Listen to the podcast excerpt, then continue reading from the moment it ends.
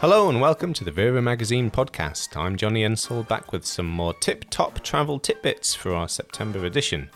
This month we'll be doing our best blue steel as we find out what's so hot right now in London ahead of Fashion Week and finding out when Fidget Spinner the movie could be hitting our screens. And there'll even be a little bit of this. You're a cheeky chappy and a diamond geezer. Oh yeah, that's great guy, great dialogue, yeah. Bish bosh bash, done.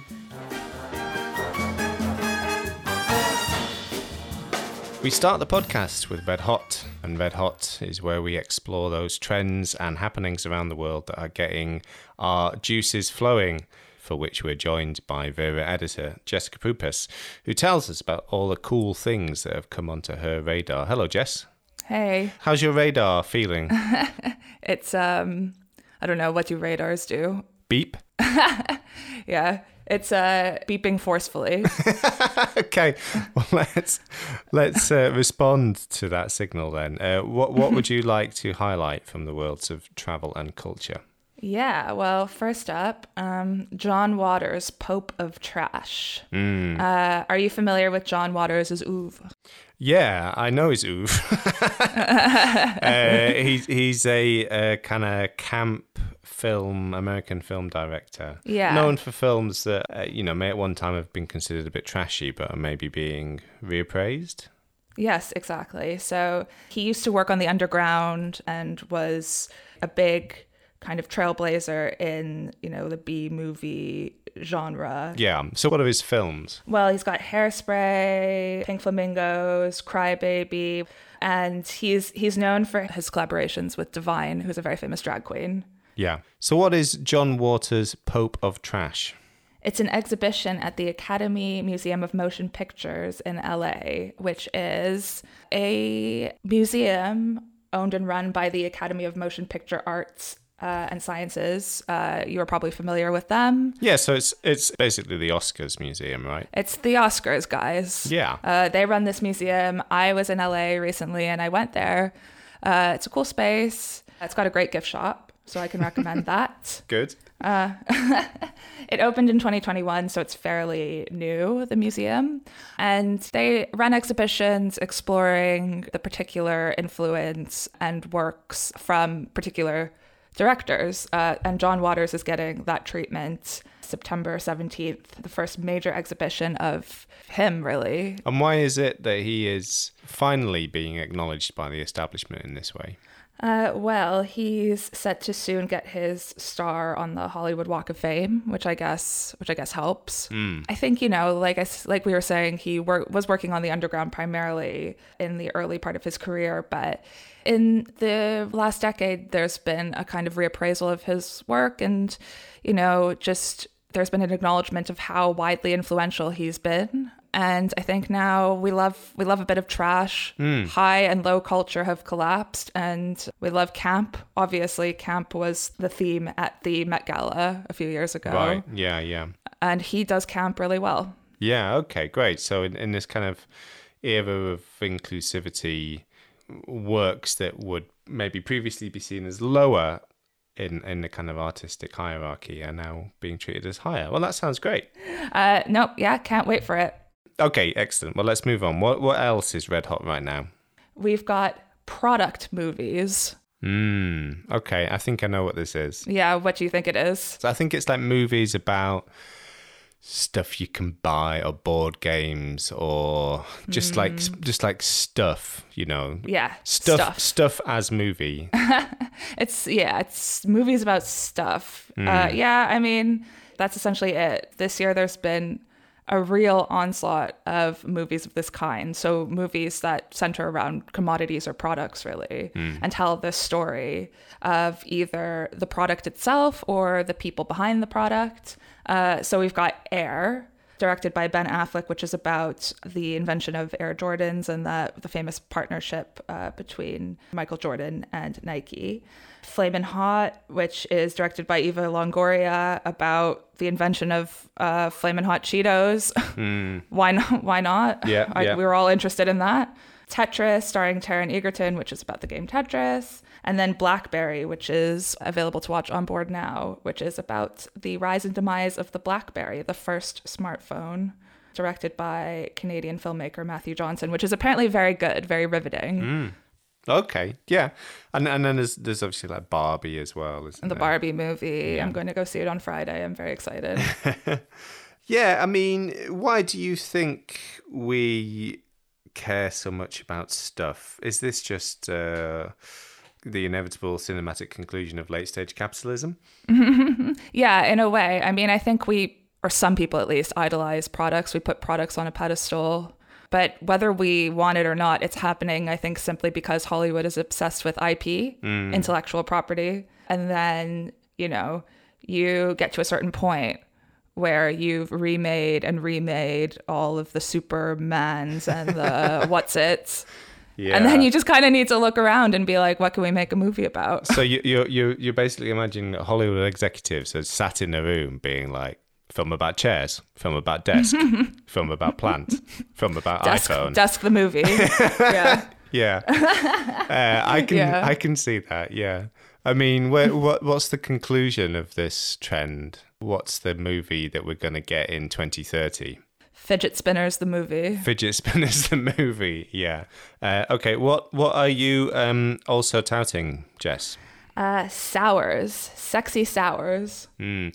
There is a drink in the UK called sours with a Z, like sours. oh yeah, is that the kind of thing you drink when well, not to condone it, but like uh, when you're uh, not quite of age and don't know how, and yeah. don't realize that booze isn't meant to taste like pure sugar. Yeah, but I'm guessing this is not the sort of sours that you're talking about.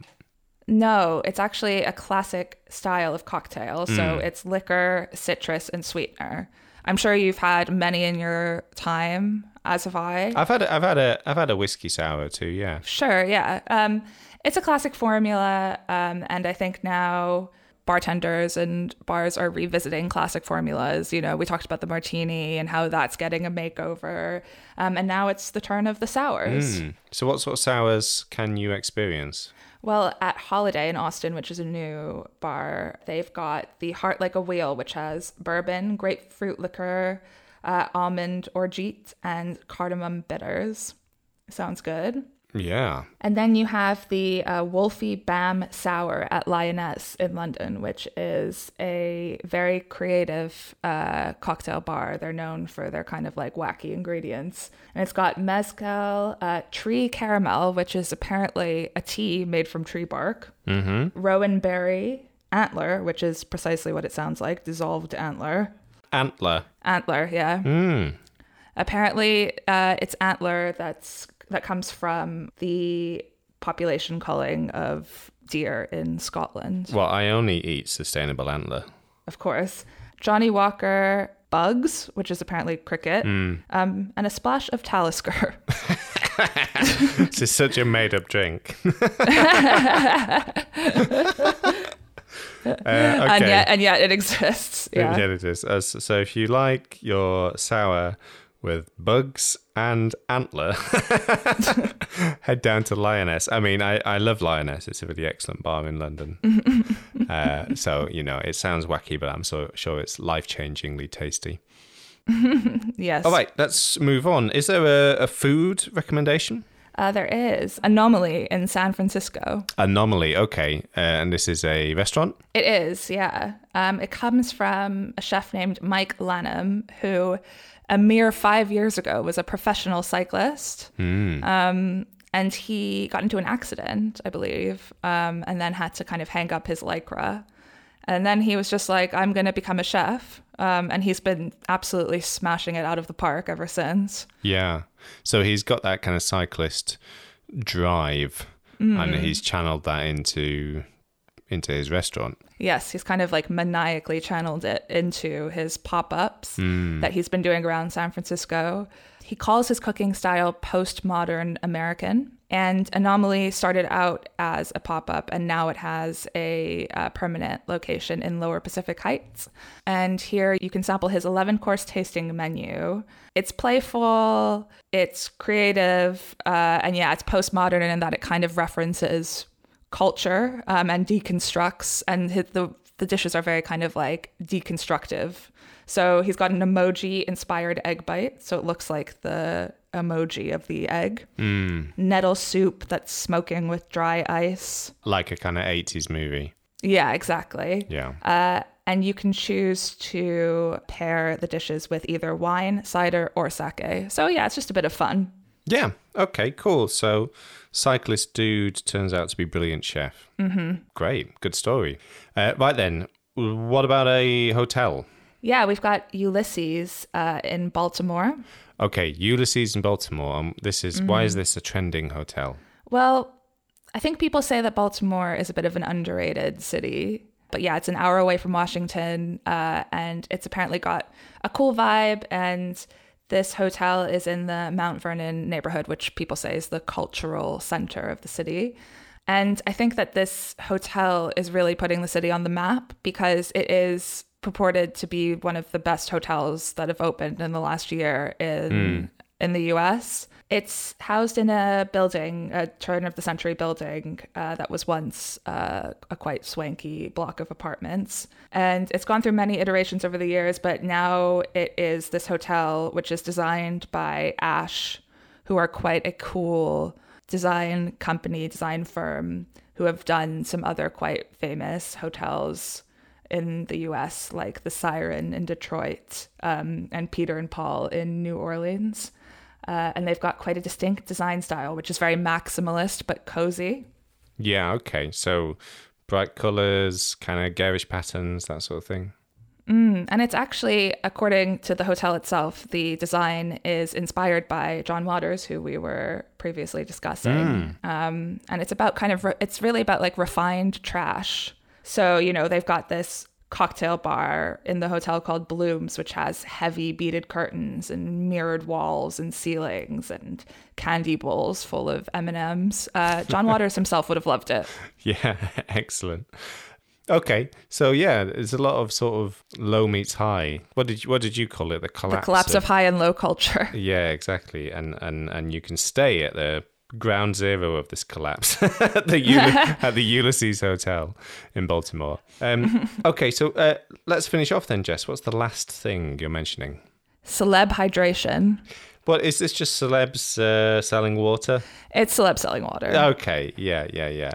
I mean, I've seen a bit of this, but who is uh, peddling water these days? Henry Cavill, uh, Superman himself. Yeah. He is the face of Number One Botanicals, which is an herbal infused water brand said to boost metabolism and cognitive function. Mm, so super water, super water from water. Superman. Yeah. Yeah, exactly.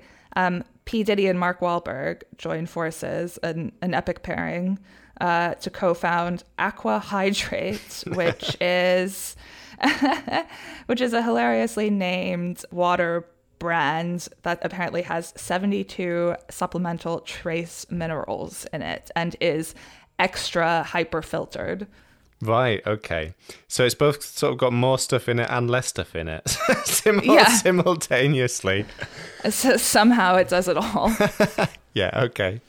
And then Jaden Smith, one of my faves, uh, he is behind Just Water, uh, which is a sustainably packaged water brand uh, that he was inspired to found after he was uh, taking a surf lesson and he saw a single plastic water bottle bobbing in the Pacific Ocean, and this made him sad. And so he founded Just Water. Hmm. I often found companies uh, when I'm feeling a bit sad. He's an emo boy, and that's why we love him. Okay. So I mean, uh, at the pinnacle of innovation, celebrities are selling us the most essential thing that we need for life functions. They are gatekeeping water. Yeah. Okay. Well, you know, fair play to them. And I, you know, I, I'm only going to drink Henry Cavill's water from now on. does it come? Does any of it come out of Henry Cavill? Because I feel like that might make it more valuable. Um, I don't think SAG would allow it. yeah, you got to protect your fluids if you're in uh, the Screen Actors Guild. Uh, all right. Well, uh, let's uh, let's allow this conversation to sluice away. And uh, as we bid goodbye to Red Hot this episode, thank you, Jess, for those picks. I'm sluicing as we speak. yeah, keep it sluice. Thanks, Jess. okay, bye.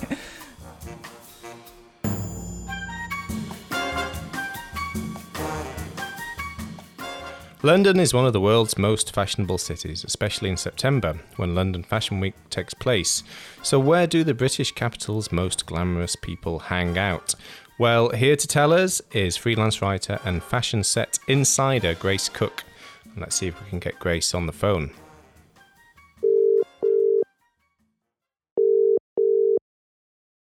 Hello. Hi, Grace. It's Jonny. Hi, Jonny. How are you? I'm very well. Uh, so, you're going to tell us a little bit about London in a fashionable sense. I am. London in September is when all of the fashion industry descend mm. on the capital to kind of see what the designers are putting out on the runway. There's a lot of energy in the city around this time from, you know, this the on schedule catwalk events to new restaurants opening and the, there always seems to be like hubs where people tend to congregate for the, the dinners and the drinks after the shows are finished to kind of decompress. And where are you now? Are you somewhere cool? I am. So i'm actually at cafe cecilia. It's a restaurant that opened i think possibly a year ago by max rocha. So he's an irish chef but he's actually the brother to simone rocha the designer. So as you can imagine it attracts lots of trendy in the know people. And it was very hard to get a table here when it first opened for quite a long time. Oh, excellent. And what's the secret to getting a table? Actually, to go at breakfast time because they don't take reservations at breakfast. Lunch and dinner, you have to reserve maybe a few weeks in advance. But at breakfast time, it's kind of a really nice setup where they have tables outside, which is lovely in the September sunshine. And it's really quiet around that part of East London at that time in the morning, which come 11 a.m., we'll pick up and you'll get the crowds coming from Broadway Market, the crowds coming from the canal. There's lots of runners and cyclists. Um, but if you kind of tend to turn up at 9 a.m., you'll be guaranteed to get a table outside. And they do lovely things for breakfast, like they've got kippers on the menu. There's lots of black pudding, eggs and soldiers, asparagus. It's very sort of simple, honest Irish food. Excellent. So you're in East London, and what's cool about East London? And is that one of these hubs that you talked about for fashion? Definitely. Lots of designers actually have their studios here.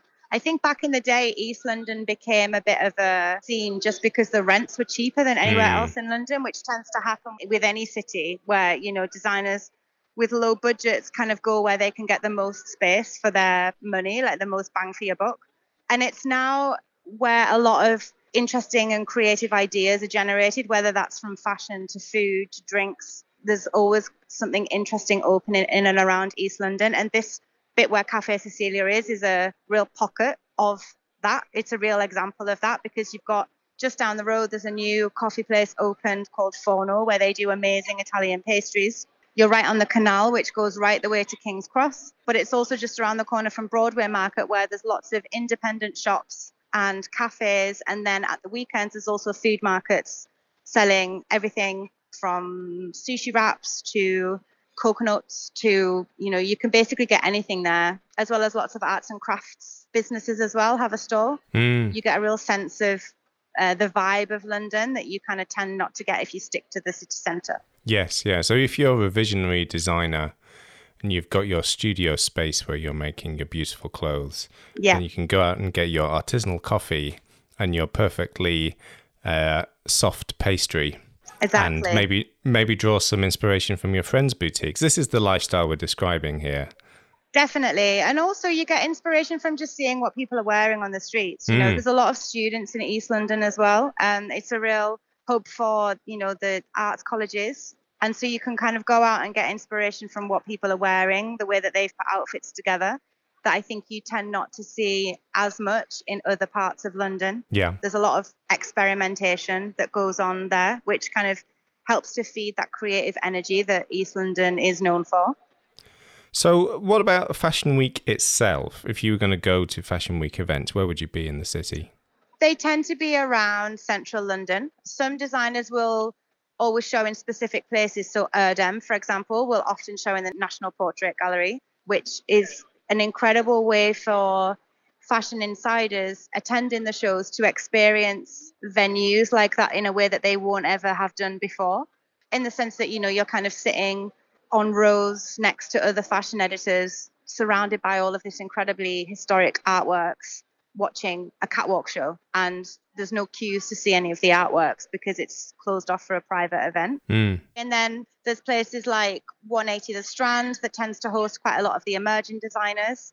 And then, you know, Simone Rocha has been everywhere from Guildhall to churches in Southwark, which is in Borough Market. So you get a real mix of there being kind of mainstay event spaces and then designers that will try to utilize the show space to kind of communicate something about the mood of the season for them. So London is the canvas, and they are the artists. Essentially, yes. Mm, I feel I, I feel like I'm and you know I could fit in with this scene with my with my loquacious nonsense. I mean, what what about for somebody like me who is, um, let's be honest, somewhat an interloper in the fashion world? Is it possible to kind of get close to the action? How would I go about enjoying it? Um, there's lots of off-schedule events. Actually, the British Fashion Council has a program where people who are not in the industry and not actually on the invite list for shows can have a look and see what else is going on. Um, also, a lot of London-based brands will do their own events in and around Fashion Week, whether that's some sort of activation in store. There's lots of drinks events. Lots of galleries have after hours drinks and things like that. So even if you're not necessarily going to be going and sitting on the front row, there's there's a way to tap into that energy and that air of exclusivity that Mm. is that doesn't involve actually going to a show. And let's say you were kind of top of the tree and you were trying to get the most exclusive reservation in London. Where would you be going to? What are the restaurants or the nightclubs where these people hang out? The Standard always does a very good party. That's the Standard Hotel. the Standard Hotel, yeah. There's there's the rooftop bar there is incredible, and actually it's one of the only bars in London where you get above the city. It's a big thing in New York, obviously, where you, you know you have that kind of penthouse view, but they don't exist that much in London. But the Standard has an incredible one, and you're right opposite King's Cross, and you can really have like a 360 degree view of London, which is kind of unrivaled actually as far as having that late night experience goes. Mm. In terms of reservations, I'd say Cafe Cecilia hmm is one where people should try and you know set some sort of calendar alert to try and get a table there. There's also Sessions Arts Club, which is possibly one of the most beautiful venues in the city. And where's that? So that's in Clerkenwell. And that's kind of amazing because it's hidden in this little red door that has no signage. So it really feels like you're kind of entering into another world. And when you go through the door there, you go up into an elevator and you come out in this restaurant that has all of these really beautiful old facades uh, that they've left. You know, there's lots of frescoes and there's lots of arches, and the food there is exquisite. It's by this chef called Florence Knight, and her food is just beautiful to look at and eat. And it's quite hard to get a table there too. Excellent. Well, you know, it wouldn't be worth going to if it wasn't difficult to get in. Exactly. If you can't go to a show, then why not try and get a table at one of the very covetable restaurants? And what should uh, you be wearing for Fashion Week? What are you going to be wearing for Fashion Week? I'm going to be wearing mostly black and practical clothing because there is this myth that people dress up for fashion week and obviously they do but when you're working and you're you know going to 10 12 shows a day you have to have a wardrobe that works for you it's very long days as well so getting up at 5 a.m to get out of the door for 6 it's not necessarily my thing to have to overthink that too much so black goes with black uh, I wear a lot of flat loafers, trench coats are always a staple. I think Fashion Week for editors is, is often a time where they dial back to those basics that really work hard for them no matter the season. So if you see somebody wearing all black with a trench coat, they're probably quite important. Probably, yeah. And actually, you'll notice that a lot of the designers, when they come out to take their bow at the end of the runway show, also wear a lot of black because they're thinking about the clothes that they're putting on the on the catwalk. They don't want to think about the clothes that they're wearing themselves. And what do you expect to see on the runway this year? What's going to hit the headlines? there's been a lot of talk around the stealth wealth, which has been a sort of ripple effect from succession. I think post pandemic there was a return to kind of playful fashion, but now I think in a in this economic crisis that we're in and the climate crisis as well, people are looking for pieces that, like I said, work beyond the season. So I think for the shows in September, they'll be showing for spring, summer next year. So there'll probably be lots of shirting. There'll be a return to kind of those crisp, feel-safe fabrics. I imagine there'll be lots of linen because the seasons are getting hotter and cities are getting hotter. Well, I understood some of that. so basically, dress dress like you're in succession. yeah, and we might also see, you know, the continuation of pink, which has been happening for a few seasons.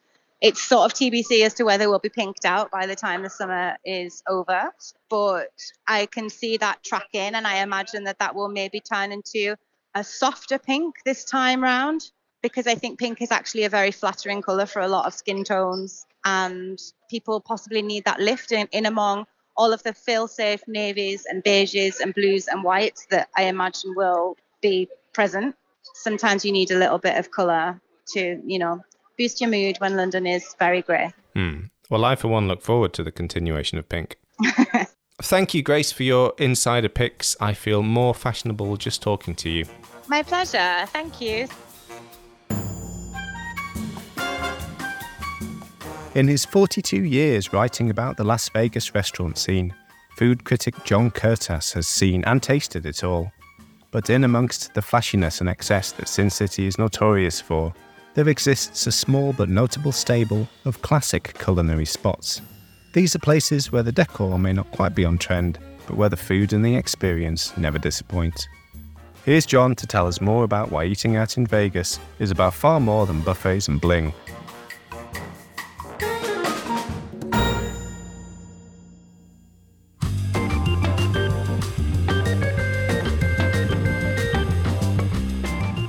My name is John Curtas, and I'm a food writer, restaurant critic in Las Vegas, Nevada.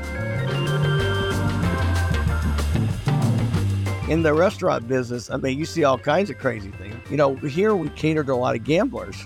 So in the restaurant business, one of the nutsier thing I've, I've ever seen is comped meals where, where people come into these fancy restaurants, some of our best high-end restaurants, and then they will sit down and their buckets of caviar. I mean, literally buckets, like the half a basketball full of caviar and, and Salon champagne and first growth Bordeaux's show up at the table and they all sit around and they talk at, the table for five or 10 minutes. Everybody gets up and leaves.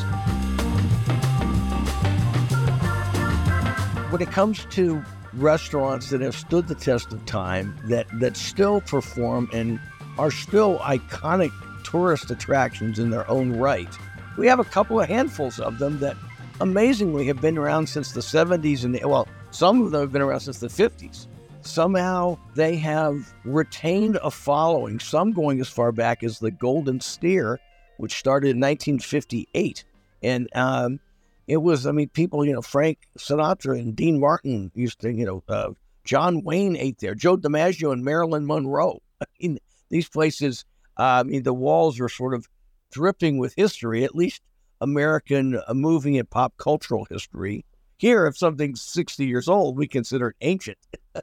so, uh, yeah, some places like the Golden Steer, it's like if you took an Old West saloon and crossed it with a bordello and added a flavor and added uh, sort of the Sammy Davis Jr.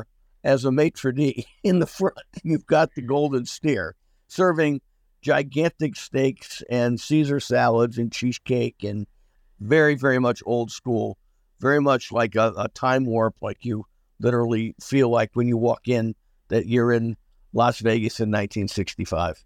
It's kind of amazing because we're not used to celebrating anything old in Las Vegas. It's all about plowing under the old and starting the new. But, you know, you, you want a slice of old Vegas, the Golden Steer is the place to go.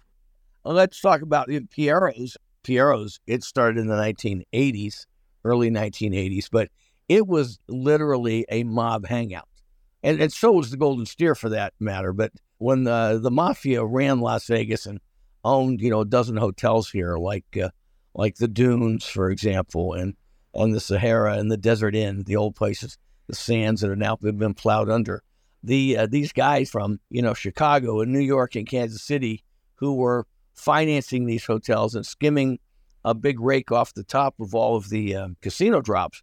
I mean, these were their favorite restaurants. And the, the two, I would say, Piero's is right up there. Guys with nicknames like Big Tuna and and the Ant, you know, and, you know, Bent Nose Sal.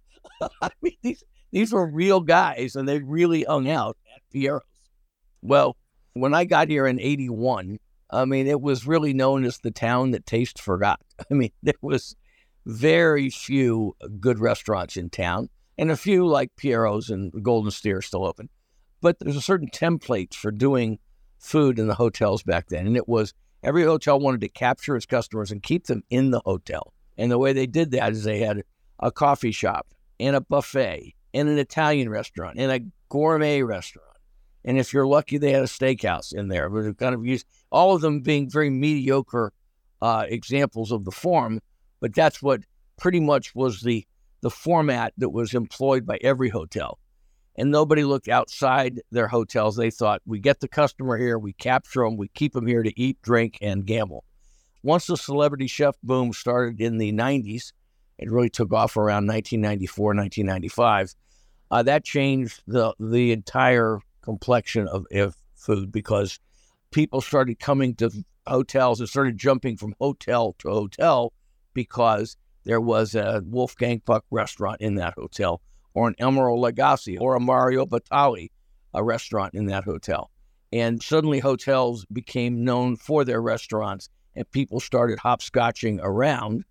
And this changed the whole dynamic of how tourists approached Vegas and how uh, Vegas casino hotels catered to their tourists. It was it was a sea change, and it all started right around 1995.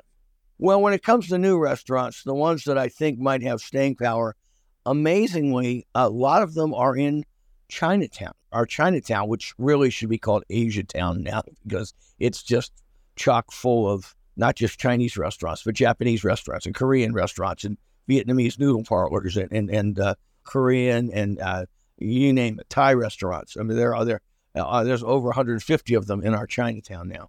There are some there in the Japanese, some elevated sushi bars that I think will stand the test of time. One's called Kabuto, one's called Sanga. Then there's a, a bunch of Japanese izakayas that are wildly popular.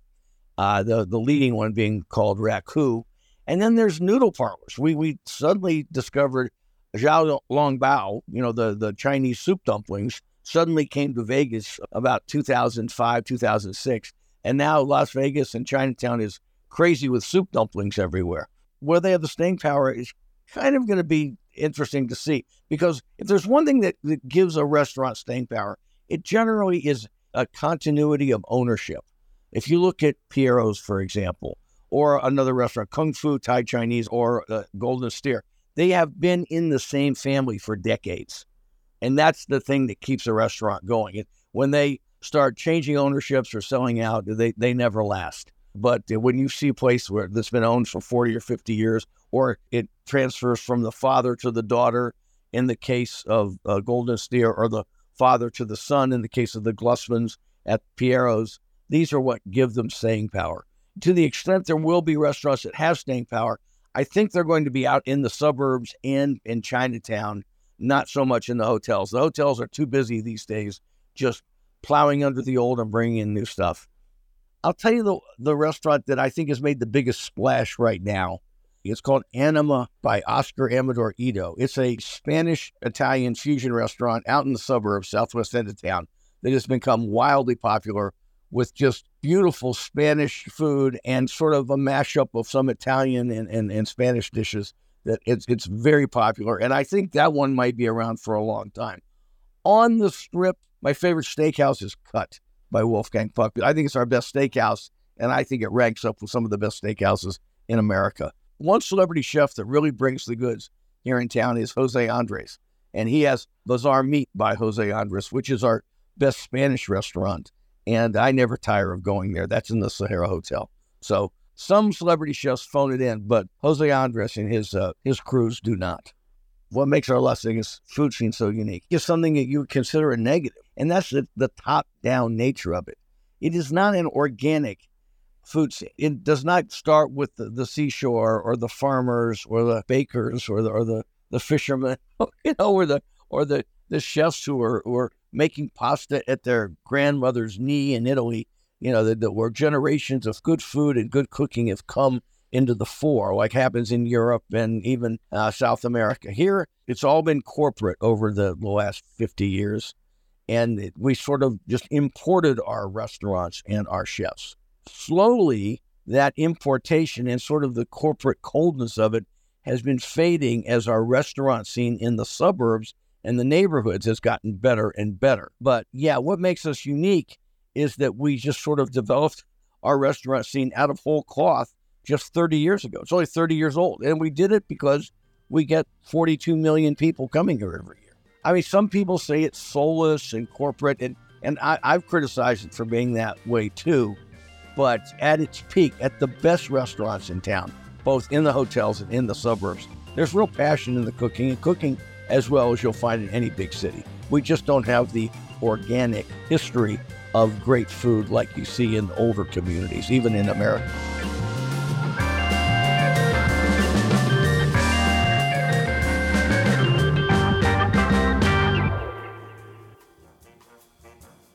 You can read more about John's gastronomic adventures in Las Vegas at eatinglv.com.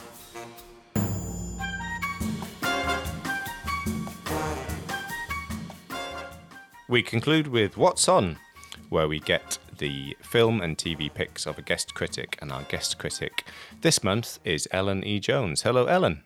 Hello, I'm very pleased to be here. Yeah, we're pleased to have you. Have you got some good stuff for us? Yes, we've got a film called Renfield. Uh, Renfield, Renfield. This must be a Dracula uh, associated film. Is that right? That's right. You must be a goth to have that knowledge to hand. but no, I do like the gothic oeuvre. Yeah. Well, Renfield is, is, is a kind of canonical character straight from the Bram Stoker novel Dracula. In the novel, he's a sort of inmate of an insane asylum who eats flies as a kind of mm. a signal of his insanity and gets kind of possessed by Dracula. Well, now is his time to shine because, as indicated by the title of the film, he's the star of this particular vampire movie, played by Nicholas Hoult.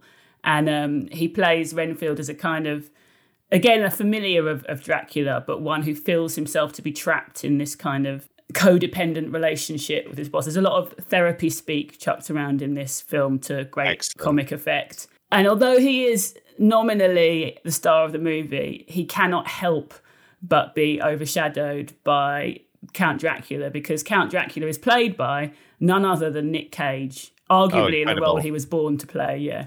Okay, and and is it is it horror? Is it comedy? What's the kind of it's genre here? Exactly in the midpoint in between. It's kind of it's extremely gory horror comedy where like you're supposed to laugh at the you know comic book style violence. The script is by a guy called robert kirkman who some people might know as the kind of originator of, of the walking dead franchise. Mm. so that that kind of zombie area will give you a sense of the sort of levels of violence we're talking about. There's a bit where someone gets their arms ripped off and then those arms are used to batter them around the head with which is is particularly cool if you don't mind me saying so and sounding a bit psychotic in doing so no it sounds good it's like the kind of horror version of that game that you used to play with your brothers and sisters where you said stop hitting yourself. It's that kind yeah. Of, yeah. exactly, exactly. There's a there's a, also for the ladies, shall we say, there's a romance storyline um, with Awkwafina, uh, who I really love. She's she she has a great TV show called uh, Nora from Queens, but mm. she's in everything at the moment, and the chemistry for me isn't quite there with her and, and Nicholas Hoult. It's a kind of a bloodless romance, shall we say? But that it doesn't matter because there's so much blood everywhere else, and because the, the chemistry certainly is there between Nicholas Hoult and Nick Cage. Yeah, Nick Cage is fantastic in this. If you like Nick Cage doing what Nick Cage does, you will adore this film. I mean, I do, I do love that. That is possibly one of my favorite things on this planet. Unleashed Nick Cage, absolutely. Yeah. I mean, how does this compare to something like what we do in the Shadows, which has a, a sort of similar kind of reality of being a vampire's familiar? Yeah, I think if you're a fan of what we do in the shadows, uh, both the original uh, film with Taika Waititi and the and the sort of spin-off um, TV series, which I am, I think both of them are brilliant. You'll recognise a lot of the kind of tone of it and the humour of it. What this has that what we do in the shadows doesn't is ultra violence and loads of gore and like some really actually impressive prosthetics work around um, Dracula himself, who, who seems to be um, his flesh is decaying backwards um, which right. is, is, is both grotesque and fascinating to watch. All right, you've absolutely sold me on this. I'm I'm going to watch this for Nicolas Cage alone. I think. Do so. Okay, let's move on. What's your next film pick, please? Okay, my next film pick is one that's quite special to me because there's a lot of talk these days about how it's important to watch films in the cinema and, and certain films can only properly be appreciated on the big screen.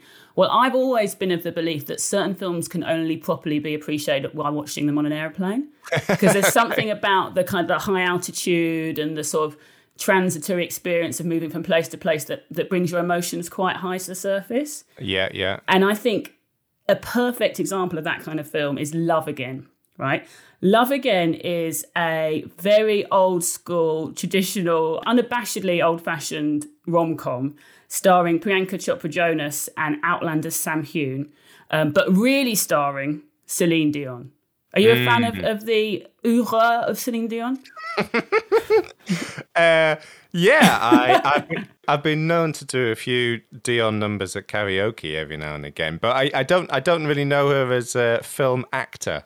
Well, Snap, because I um, I've also been known to do th- bit of Think Twice at karaoke. Yeah, and, yeah. and this film was additionally made for people like us. But um, but I also didn't know how amazing she is as an actor. So she appears in this several times. That the basic plot is that um, the Sam Heughan's character, the the sort of the male romantic lead, is um, a journalist at a newspaper. He's a music journalist. Of And course he- is. That's a job that is still viable to do these days. Exactly. uh, in, and you in should the movies, at see his apartment. it's amazing. Also, what will annoy journalists is that he gets assigned like one story in about two months to write it. Yeah, okay, and his yeah. story is um is, is writing this profile of Celine Dion, and he obviously becomes best mates with her, and she becomes kind of like a gives him advice on love. Ah. Um, but she just reveals this really like flair for comedy. She's really good in it. She's she's honestly, if you if you if you're finding this hard to believe, I urge you to watch it because she is excellent in it. The way that her music has this kind of like I say unabashed like emotional right at the surface power ballads that emotions right at the surface the film becomes that mm. too it starts off as about in, in you know fairly predictable rom-com styly it's about two people who have had their hearts broken or are cynical about love but then they come to you know find this soaring romance. The one thing that, that i find charming about it but might be off-putting to some is that for inexplicable reasons it is set in new york but very clearly filmed in london with a lot of british actors doing slightly dodgy american accents. So there's, there's people like who british people will recognize like russell tovey and um, and lydia west from it's a sin and um, celia imrie like just doing these weird american accents. But that kind of made me love it more it's, it's, it's just a real one-off oddball film but also very familiar and comforting So is it more love again or love again? love actually love again again Okay. so it's, it's, it's actually that's its again. full title yeah Okay, excellent. I, I understand entirely. It's, it's love actually with Celine Dion. Is this what you're saying? exactly which is what Yeah. love actually always needed when you come to think about it yeah, no, I, well, actually, yes, that makes that makes a lot of sense. All right, great. I, I think you're right. That sounds like the perfect plane film. And let's have your third and final film pick, please, Ellen. So this is the rather hubristically titled Guy Ritchie's The Covenant. Just so you know that it's a Guy Ritchie film. Yeah, yeah, which I'm happy to know because I've got a soft spot for his work, and I think this is a, quite a return to form as well. It's not exactly what you might expect from a Guy Ritchie film. I.e., it's not set in the East End with a load of uh, cheeky chappies and geezers Yeah, yeah. committing a heist. But it, it, instead, it's a it's a war film. It's set in Afghanistan, and it stars Jake Gyllenhaal, and it tells a story which is quite an important one. I think that's been rather overlooked in in the glut of war films from that era, and that's about the translators, the Afghan, the local translators who worked for the British and American forces, um, and then often were kind of just left behind once the forces moved out Yeah. and kind of abandoned to their fates. And in, in the in the film, Jake Gyllenhaal's character has, has built a particular bond with with his translator, and, and he decides that that's not okay, and that he's going to do his best to escape with him. Yes, yeah. Well, I, I've seen Guy Ritchie's The Covenant, which I watched because I saw that it was made by Guy Ritchie per the title. You didn't miss that then, well. I didn't know. I was smart enough to see that. Uh, and I obviously watch all Guy Ritchie's movies because, uh, You're a cheeky chappy and a diamond geezer. Yeah. yeah, exactly. And I know, I feel like I know exactly what I'm getting from a, a Guy Ritchie movie, and this did not disappoint. I feel like what I like about Guy Ritchie movies is every time you watch one, you can imagine him sat probably in a in a shed somewhere with with some you know, expensive bottle of alcohol next to him, writing it and being like, oh, oh, yeah, that's brilliant, guy. oh, yeah, that's great, guy. Great dialogue, yeah. and then ringing up whoever makes the movies, be like, yeah, I've done another one, done another film. Bish bosh bash done. Yeah. he does churn them out, especially at the moment. Yeah. But when he's got when he's combines his his work with a with a kind of really charismatic actor like I believe Jake Gyllenhaal is, there's there's nothing can stop him. So yeah, uh, three great film picks there. Thank you, Ellen. So let's move on to TV now.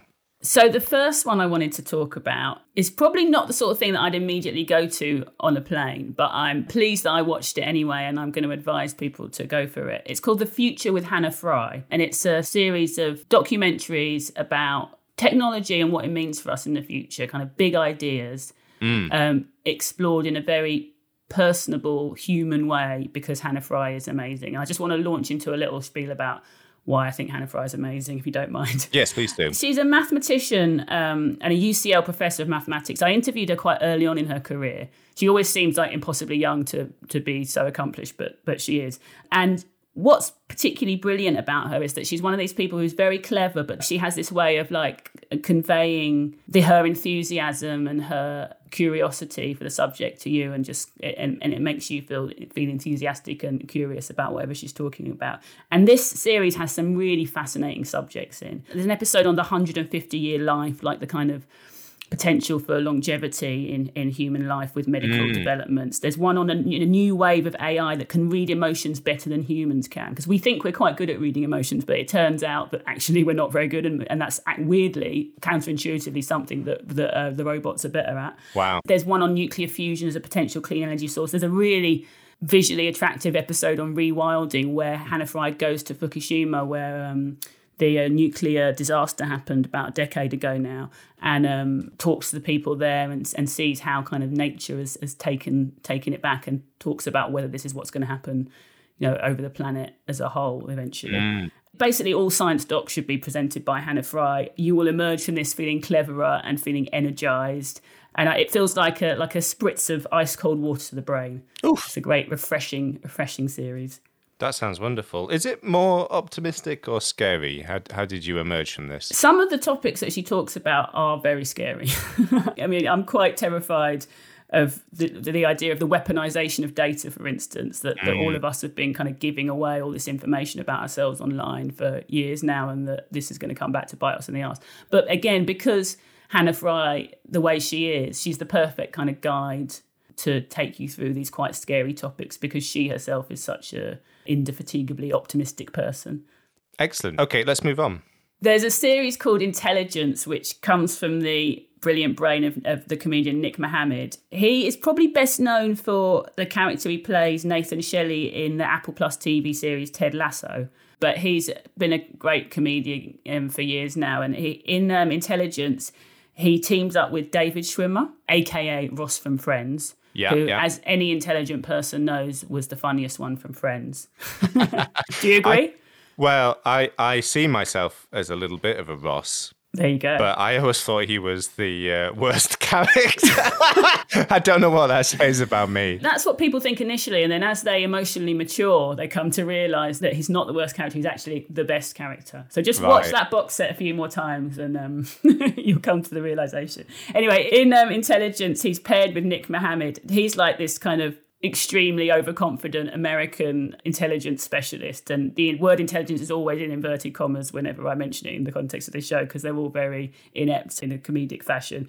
Um, and um, Nick Mohammed's the kind of office dog's body and they sort of become a partnership. Well, this is a special from that series. So all the characters are established and it's like an hour long one where they, they have to um, go undercover to pose as climate scientists in a climate summit in order to save GCHQ and and secondarily the planet itself. Um, and they're just a great twosome. You know, everyone's extremely silly and narcissistic and unprincipled and underqualified, which is to say, it's an extremely accurate satire of British politics and the workings of British government. Mm. And um, yeah, I think they're a great they're a great twosome. So yeah, people will enjoy that one. I mean, I, I want to see them both do well because, yeah, Nick Mohammed has had this career on the kind of British comedy underground and then this breakout role.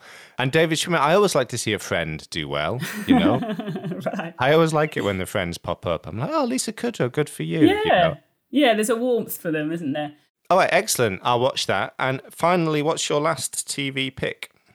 Well, anyone that knows me knows that I have a true crime obsession. I'm almost constantly listening to true crime podcasts. Um, mm. But I, but I'm also like many people, a bit disturbed by the kind of glut of of true crime dramas because a lot of them just aren't very good. So when there's a good one, my radar's out for it, and this is a good one. It's called Steeltown Murders.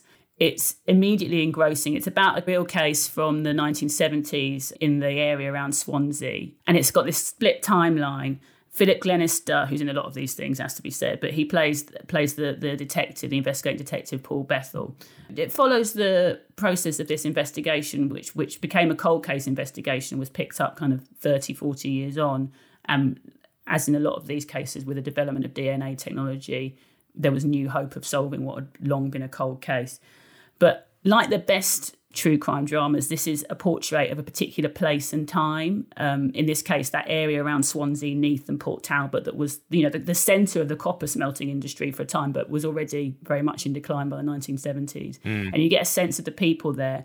There's, there's something like narratively very satisfying, I have to say, about a cold case like this one because it's a mystery that gets resolved. So I'll, I'll say that going in that you're going to find out who did it. You're not going to be left unsatisfied. But what I admire about this series is that it never loses sight of the human beings and their suffering and the pain and the real loss that is at the center of this case. It doesn't treat it like a cold logic puzzle. It's it really centers that through the performances and the writing and the sense of the place. So um, it's a very sensitive depiction of, of, of a community in pain. And is it very 70s? if you mean are there handlebar moustaches and sideburns, then yes, there are handlebar moustaches and sideburns, and some excellent leather jackets as well. Yeah, another great reason to watch it then. Ellen, thank you for your picks. They all sound excellent. Uh, which friend are you? Well, as I don my leather trousers um, and go through my third divorce, clearly I am Ross. We're both Rosses, or maybe maybe Ress. Maybe that's yeah. maybe that's the plural. Ellen, thank you very much for your film and TV picks. Thank you for having me.